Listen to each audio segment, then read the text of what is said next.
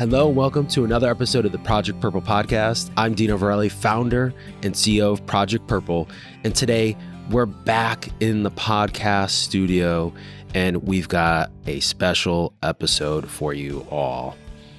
It's pretty special for us to be here in the studio putting this episode together. And really, this is hopefully a, a series of episodes that we put out over the next couple of weeks. But this is really a testament to the four years that we've had this podcast. The Project Purple podcast has been around for four years, and we are closing in on almost 200 guests over four years for the Project Purple podcast. And, and in that time, you know, the, the podcast has been something when I had this idea and producer Sam came on board, something that just really grew. And thank you to everyone at home and uh, afar for listening and supporting the podcast over the last four years. It's been an incredible journey. And we've had some amazing guests on the podcast. Just to give you an idea of, of what the podcast has done over the last four years, as I said, we're closing in on almost 200 guests, over 50,000 plays, and we've become the number one podcast focused on pancreatic cancer in the podcasting world. So, really, really special to be here today to bring this special episode.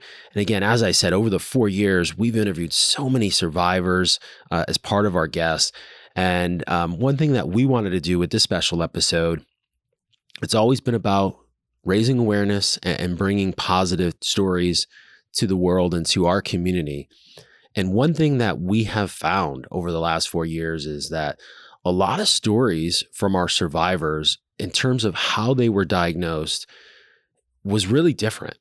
So, what we wanted to do here is share the signs and the symptoms from some of our top podcast episodes with our survivors.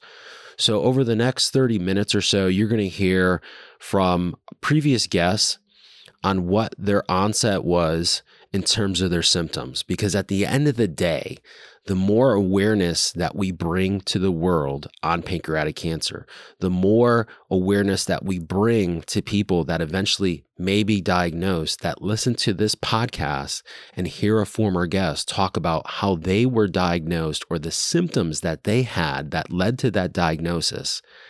This is power in what we do and how we raise awareness and how we change the playing field for those battling pancreatic cancer. So, with that, thank you for listening. Thank you for supporting us over the last four years. And we hope you enjoy this episode.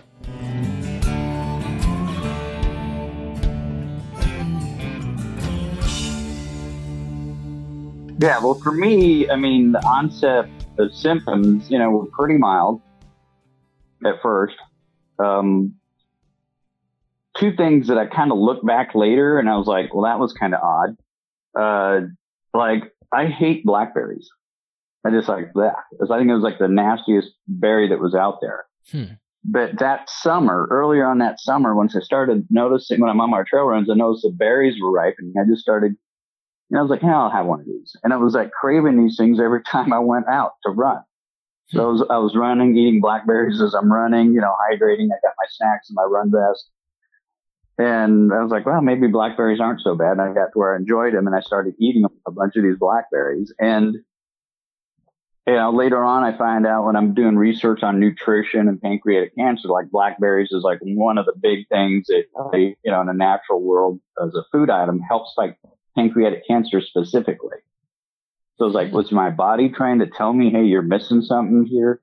There's a problem going on, and we're trying to compensate? I don't know uh, I noticed that uh, my bowel movements uh, for weeks uh, prior to uh, my diagnosis, you know, maybe even like a couple of months, I just wasn't really that concerned with it because there was no pain.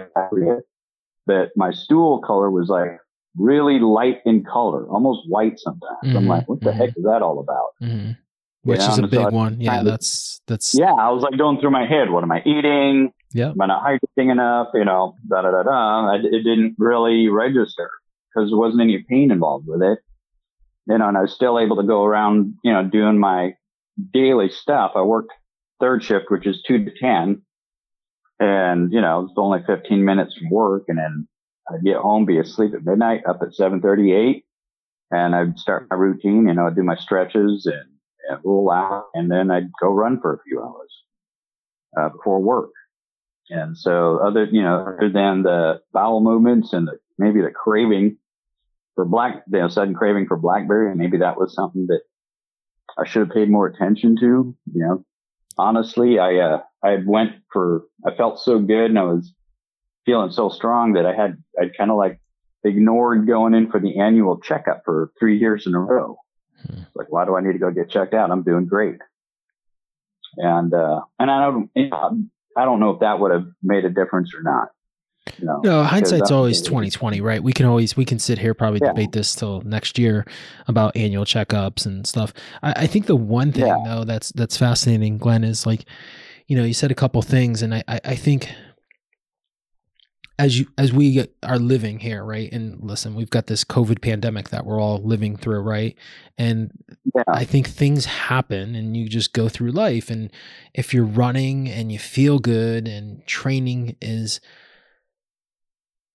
plugging away people don't think about these other things right? And that's that's part of the awareness that i think we have to be more keen of right now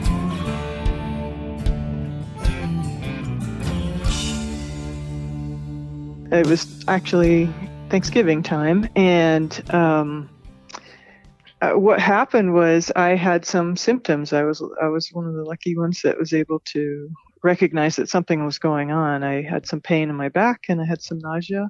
And what led me to finally get to the doctor and do something about it was I was going to Omaha every Friday to visit my my father and to have dinner with him and it got to the point where I was so car sick I couldn't go. And I oh, finally wow. said, you know, something something is wrong here. You know, I don't usually get car sick and nausea and things like that. So anyway, went to the doctor, um, thinking it might have been a gallstone or something like that. Who knows? Anyway, um, did a quick ultrasound, and as I was driving back to work, I got a call from the uh, doctor's office saying, "Can you come back? We have we have found something." Hmm. And I live in the town of Lincoln, which you can drive across in 15 minutes from any direction. So, you know, that was that was pretty shocking to get that call that quickly. So anyway, I went back and um, had a CT scan right then, and and that's when they uh, found the tumor, uh, or you know, confirmed the tumor on the pancreas. Um, so um, about a month later, a little over a month, I went in and had the Whipple procedure, and um, was hopeful that it, everything it seems like actually like every almost everything was taken. Um, so i was sailing through um, the procedure and hopefully yeah, that was going to be the end of it. I'm i got to say that wasn't truly sailing through the uh, whipple. Was a tough tough surgery to go through and i was out of work for about three months uh, recovering from that. But um, then fast forward um, four years later I uh, found out that um, unfortunately it had come back and it's moved on to my liver. Hmm. So I am now doing, you know, after after that uh, observation, I'm now um, I had some more surgery, and then about six months later from that, they have started me on a new monthly treatment with. Uh, of lanreotide. And so that's what I'm currently um, doing. Um, and it looks, again, very good that um, the um, lesions in my liver have stabilized. Hmm. So I am, like I said in the beginning, one of the lucky ones that was. So this is my story. The way I look at it, I was one of the lucky ones because I caught it early, mm-hmm. was able to get in and get that uh, procedure done and um, take out the tumor, uh, and then just you know have you know one and one step back is this this um, metastasization, I guess you'd say, to the liver. But again, I caught that early, and have been able to um, have one surgery to address um, one of the issues, but now I'm on these treatments that hopefully will continue. And my doctors are really positive about the long term um, prognosis with with what I've got right now. So I guess that's that's the short, maybe not too short, but that's the story. That's my story, and I um, I don't know if you have any questions. I got a couple questions here. I got a whole timeline here. So I, I want to back up to the very beginning. Okay, sure. Uh-huh. So you said around Thanksgiving 2015. It sounds like five years yeah. ago. So you uh-huh. said you had this pain and nausea. And yes. I know you described the nausea as kind of like getting in the car and having like that car sickness. But the pain was that like an abdominal pain or back pain or where was that pain kind of centralized? Yeah, that was back pain. Back definitely. pain. Uh huh. Yeah. In a, in an in an unusual yeah location I had never felt before. So it was yeah more than I could say was just uh, you know passing thing. So.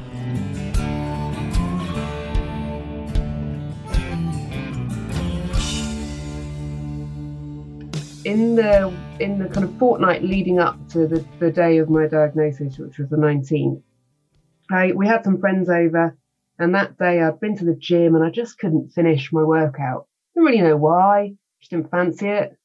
Um, went home, had dinner that night, which I ate well. And then I woke up in the morning, they were all going out for breakfast, and I just didn't want to go with them. I didn't want to get out of bed. I didn't want to eat anything. Um, and probably for the following week, I barely ate anything. Um, and my urine went increasingly dark, although I knew I was hydrated. And I remember, I think it was on, on the Tuesday of, of the week in which I was admitted to hospital. I said, I said to my husband, do you think I'm going yellow? And he said, no, I don't think so. He was, you know, husbands. Um, don't notice if you've got your hair cut, don't notice if you're going yellow. Um, I said, no, I don't think so. Uh, and then the Thursday of that week, I went to my GP. Um, I gave her a urine sample, which looked like stewed tea without the milk in. So like black tea. It was dark and I knew that I was hydrated. She sent me home with antibiotics, telling me I had a urinary tract infection. And I thought, no, I haven't. that is not true. Um, I know the symptoms of a UTI and this is not it. Um, so that was the Thursday. But Saturday morning, my daughter had a dance show, Christmas dance show. I really wanted to go. But when I looked in the mirror morning, I absolutely my eyes were yellow. And I said to my husband, right, let's, I'm going to come to this dance show. Um, I called, we, we've got an emergency, a, a kind of semi-emergency phone line in the UK. So 999 is if you're dying. Um, and we have 111 um, which is I think I might possibly be dying, but not immediately. Um, so I called 111 and they and they said, right, we'll get you to an, uh, an out of hours doctor, which we did, and he agreed with me it wasn't a UTI. And the next morning I called again, I was even more yellow, uh, and they admitted me to hospital. So uh, and then four days later I, I got the diagnosis. Though you know, Dino, when I look back, so that's the acute window. When I look back, I think I have had symptoms of pancreatic cancer that if I had known about them, go back five years at least. So I went to my GP, my general practitioner, which is kind of um, doctor in, in the UK, and with fatigue. It started with fatigue, but it was around the time that my dad had died. Um, he had esophageal cancer, and they kind of put it down to having a toddler and grief and all that sort of stuff. I went back with fatigue. They tested me for thyroid. They tested me for sleep apnea. They tested me for celiac. I was also getting bloating. And then none of those came back. And I think they just basically said, well, we've looked at all the obvious things. You're, you're in your late 30s, you know, you're in your 30s. Um, you've got a young child. You're very busy. Time to look at lifestyle factors and sent me packing, really. Um, and I think the one that would possibly have joined the dots is to have asked me very unambiguously about my uh, about my my poo. Oh, in the UK we say poo. I know you say poop. Um, uh, if my doctor had asked me really unambiguous questions rather than euphemisms like how how are your bowels, how are your motions, and um, has there been any change? those sort of non-specific, vague questions. I think if I'd been asked very specific questions about the color, the consistency, the frequency, whether it flashed away or not, I think we would have got there.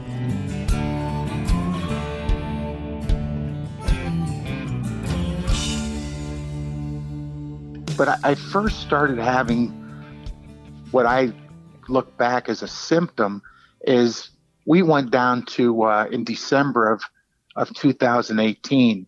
We went down to Nashville, you know, and and you know went down and did the whole Nashville thing. And one of the things that my son and I were always talking about is, you know, we wanted to get some Nashville hot chicken. and I, I've always been a huge fan of hot food, so you know, I got this Nashville hot chicken, and I knew it was going to be hot, but uh, you know, that night after eating it, it just, you know, my stomach hurt and, you know, I'm laying on the bed in the hotel room and, you know, I just, you know, it, it just seemed out of the ordinary. And I really didn't think much about it, you know, and then we get back and, you know, we, I'm a, I was a high school teacher at the time. And the first day back, uh, you know, I didn't feel good and I went to school and I went home a half a day, hmm. the second half of the day. And, you know, there, I really, you know, I just thought, you know, a stomach ache, flu, I don't know. You know, so the next day I went to school and I'm in my first period class and two of the girls in my, you know, little ninth graders, they look at me and they go, Hey, you don't look right, Mr. Urchek. you know, your coloring is bad. They go, you look kind of yellowish orange. And I go, well, I didn't really notice anything. So then I got to walk around the whole school and I'm looking, you know, asking my wife, hey, because she teaches the same school, do I look orange or do I look yellow? You know, and, you know, she, she goes, ah, maybe. So I went around and I talked to people and, you know, the, they said the same thing. So, you know, basically I went to the doctor, you know, I, I went to the emergency room and, you know, eventually they ran all the tests on me and, you know, they, I was trying to get into one of the major, you know, big hospitals in Cleveland. Mm-hmm. And eventually I got, I got shipped there and they did all the tests and, um, you know, I had, I had jaundice and they eventually put a stent in and they diagnosed me with pancreatic cancer on on uh, January 10th of 2019.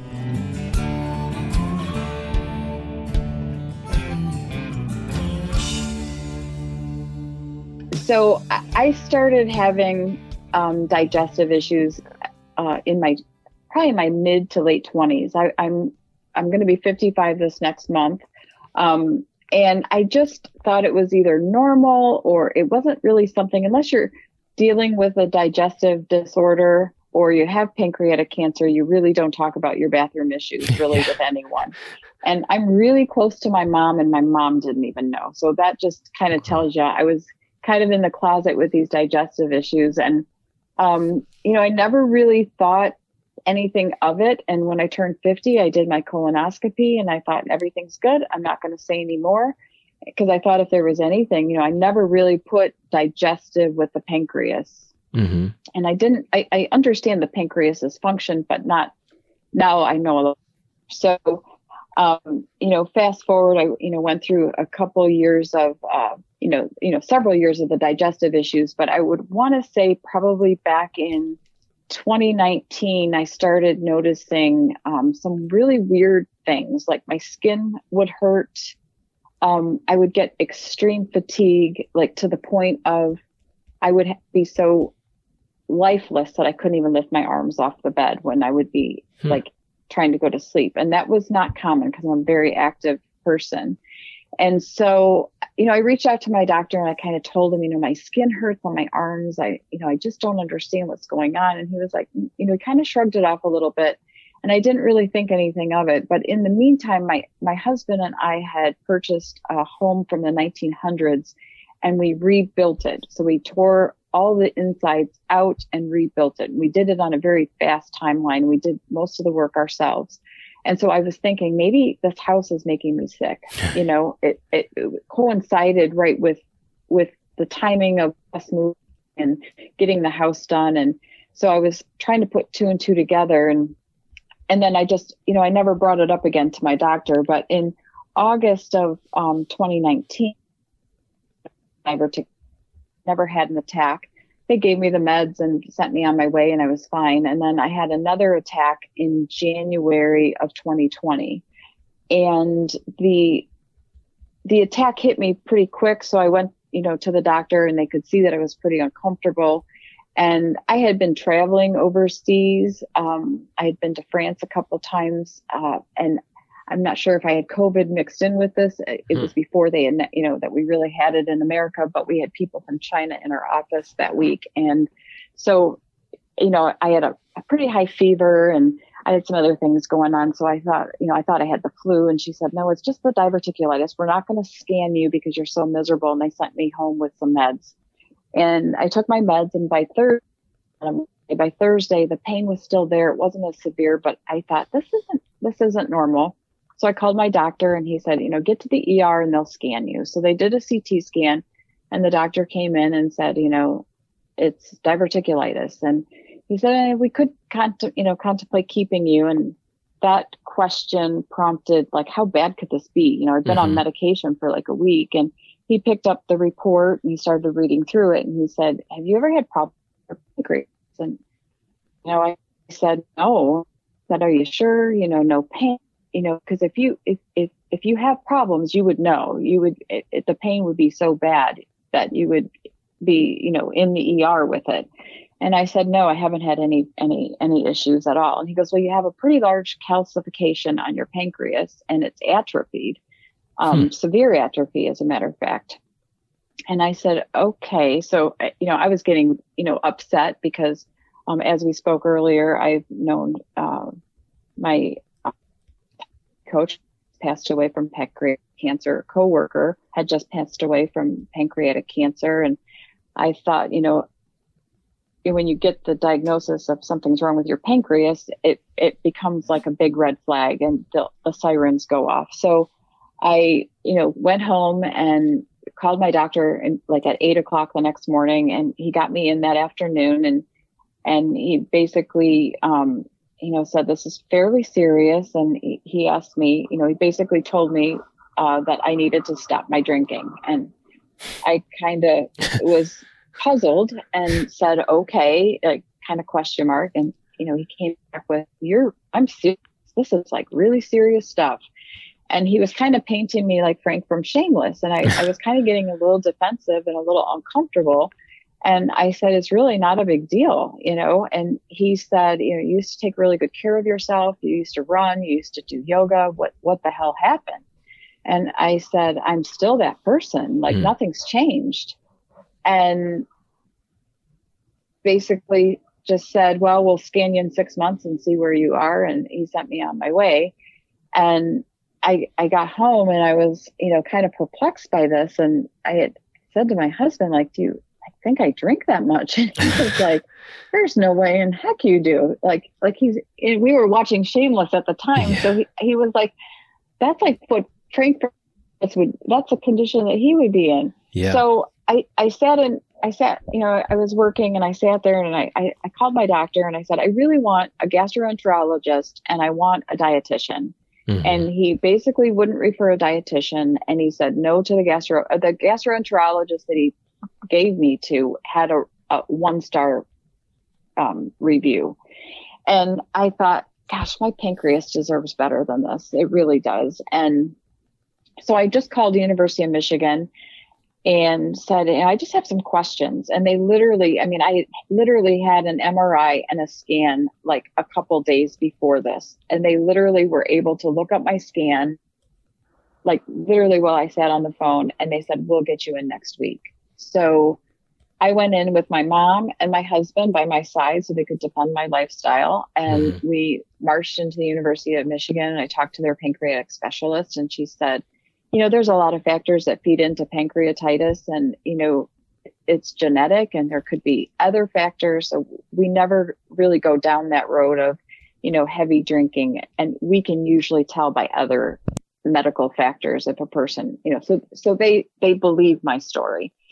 And so they did some testing, they did some genetic testing, they ran a bunch of labs and um, they felt that the scans that were presented were of good quality and they were going to reread my scans. And, you know, off I went and I saw a dietitian that day, got all my blood work done. Well, as my blood work was coming in, um, everything was coming back normal. My tumor markers, my CA19, my chromogranin A was coming in. Everything was completely like by the book, perfect lab results. So kind of relieved and you know thought with you know some dietary changes i could just you know everything would be fine and um, i had i think i had just the genetic testing to come through and i forgot about them rereading my scan and one day at about four o'clock i got my scan back my the reread and my initial scan said that there was um, you know there was no lesions no tumors nothing on the pancreas. It was just a hard calcification and atrophy. And when the U of M read, reread my scan, it came back with lesions, tumors, possible malignancy, uh, biopsy suggested immediately.